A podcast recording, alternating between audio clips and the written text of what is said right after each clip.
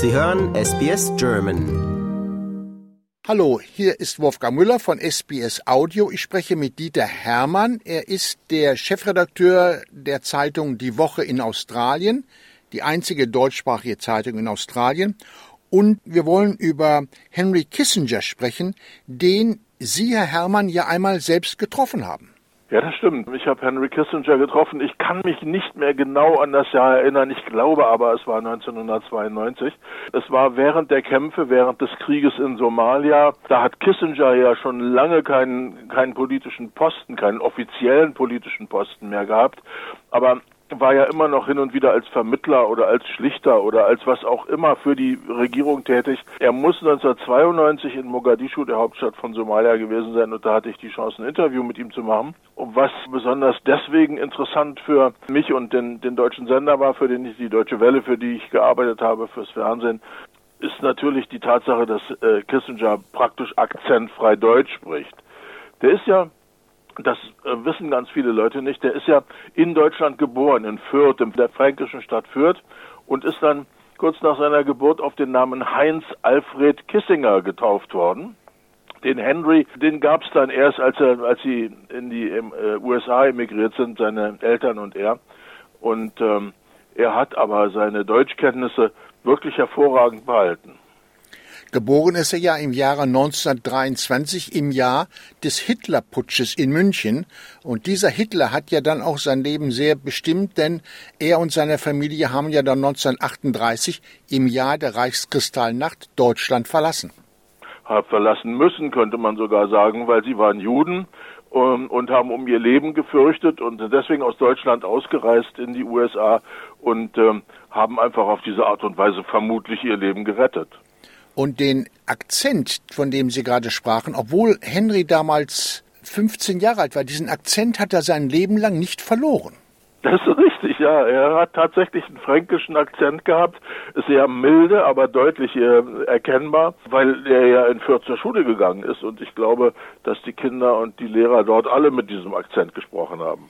Ja, ich habe irgendwo gelesen, dass George Bush der Ältere ihn auch immer als The German bezeichnet hat. Das ist interessant, aber äh, er hat sich ganz sicher nicht mehr als Deutscher gefühlt dann später. Äh, er war ja auch nicht stolz darauf, Deutscher zu sein, konnte er zu der Zeit sicherlich auch gar nicht. Aber er hat äh, schon deutsche Kultur vermittelt, die er ziemlich hoch eingeschätzt hat und äh, war im Grunde genommen auch so ein bisschen der Botschafter Deutschlands auf internationalem Parkett.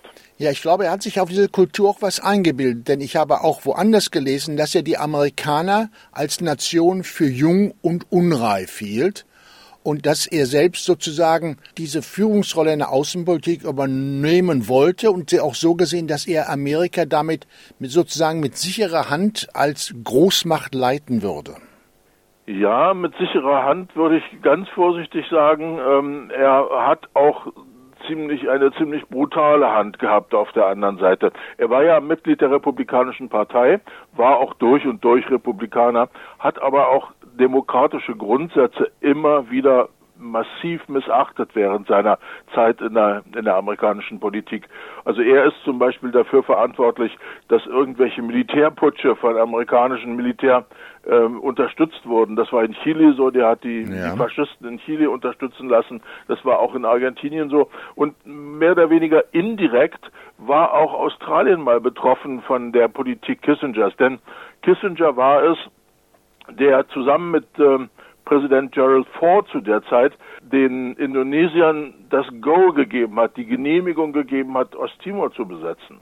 Das war 1975, aber Osttimor wurde ja dann erobert sozusagen von den Indonesiern und äh, später hat dann Australien dort als Schutzmacht dafür gesorgt, dass Osttimor, Timor-Leste heißt es heute, dass Osttimor äh, ein unabhängiger Staat sein konnte und heute auch noch ist und das ziemlich erfolgreich. Wie konnte denn dieser Immigrant aus Deutschland so erfolgreich werden in Amerika? Ich glaube, dass Kissinger trotz allem, trotz all dem Mist, den er gebaut hat, sage ich mal ganz offen, ein hervorragender Diplomat war.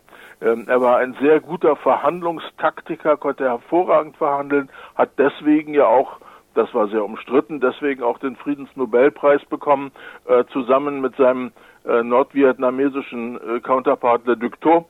Und ähm, er hat immer so ein, ein Händchen dafür gehabt, gegenseitige Meinungen zusammenzuführen und ähm, im Grunde genommen auch Kriege, die er, zu, die, die er selbst befürwortet oder angeleiert hat, dann wieder zu beenden.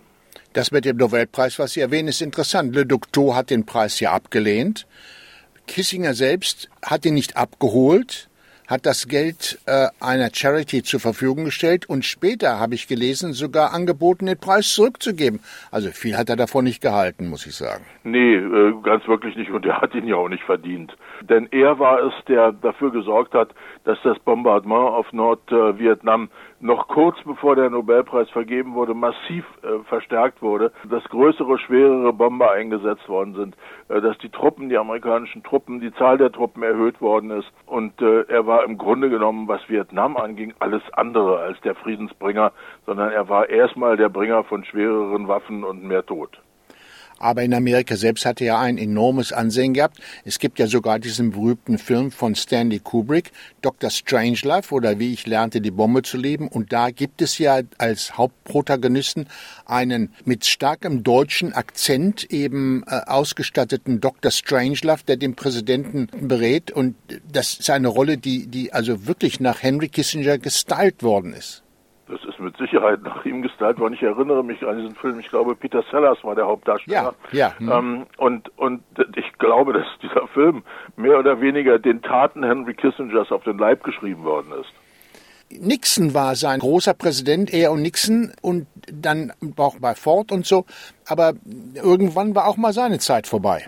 Ja, er ist ja relativ früh aus der Politik ausgestiegen. Das muss man ganz offen sagen. Offiziell war das 1977. Da war er 55 Jahre, Mitte 50 war er da. Ähm, und von da an war er immer nur noch als Berater oder ähm, als der gute Mann aus Amerika tätig. Als er raus war aus der Politik, hat er ein paar ganz kluge Sachen gesagt. Der Satz Globalisierung ist nur ein anderes Wort für US-Herrschaft, stammt zum Beispiel von Kissinger. Interessant, dass es gerade aus seinem Munde kam. Und ähm, es gab aber auch schon sehr, sehr bald deutliche Kritik an ihm. Ein ehemaliger Mitarbeiter, ein leitender Mitarbeiter von Kissinger äh, hat mal eine ganz interessante Aussage gemacht und da muss ich jetzt, weil ich mir das notiert habe, muss ich, muss ich das jetzt ablesen, damit ich da um Gottes Willen keinen Fehler mache. Der hat nämlich zu seinem einstigen Chef gesagt, wenn wir Henry Kissinger nach dem gleichen Maßstäben beurteilen, wie wir es mit anderen Staatschefs und Politikern in anderen Gesellschaften getan haben, zum Beispiel in Deutschland und in Japan nach dem Zweiten Weltkrieg, dann wird Kissinger sicher irgendwann als Kriegsverbrecher verurteilt werden. Ja, sehr, sehr interessant. Und wenn, wenn ich an Henry Kissinger denke und auch denke, dass wir ja diesem Jahr diesen Film über Oppenheimer gesehen haben, dann sehe ich auch, wie viele unheimlich talentierte Menschen Deutschland in den 30er Jahren verlassen haben und sind dann in Amerika aufgeblüht. Etwas, was ja dem Nachkriegsdeutschland dann ungeheuer fehlte das ist ja dieses moderne Wort Brain Drain, mhm. wovon wir jetzt hier reden, dass wirklich die, die, die richtig guten, die richtig intelligenten, die richtig wichtigen, organisierenden Länder verlassen, in denen sie sich nicht mehr wohl oder nicht mehr sicher fühlen. Und das ist ganz sicher in Deutschland der Fall gewesen. Und Kissinger war zwar damals noch jung, aber war dann letztendlich doch einer von denen, die gegangen sind und die wir ganz gut hätten gebrauchen können in Deutschland für den Wiederaufbau. Ja, der wäre sicher auch in Deutschland ein erfolgreicher Außenpolitiker geworden. Ja, das vermute ich auch.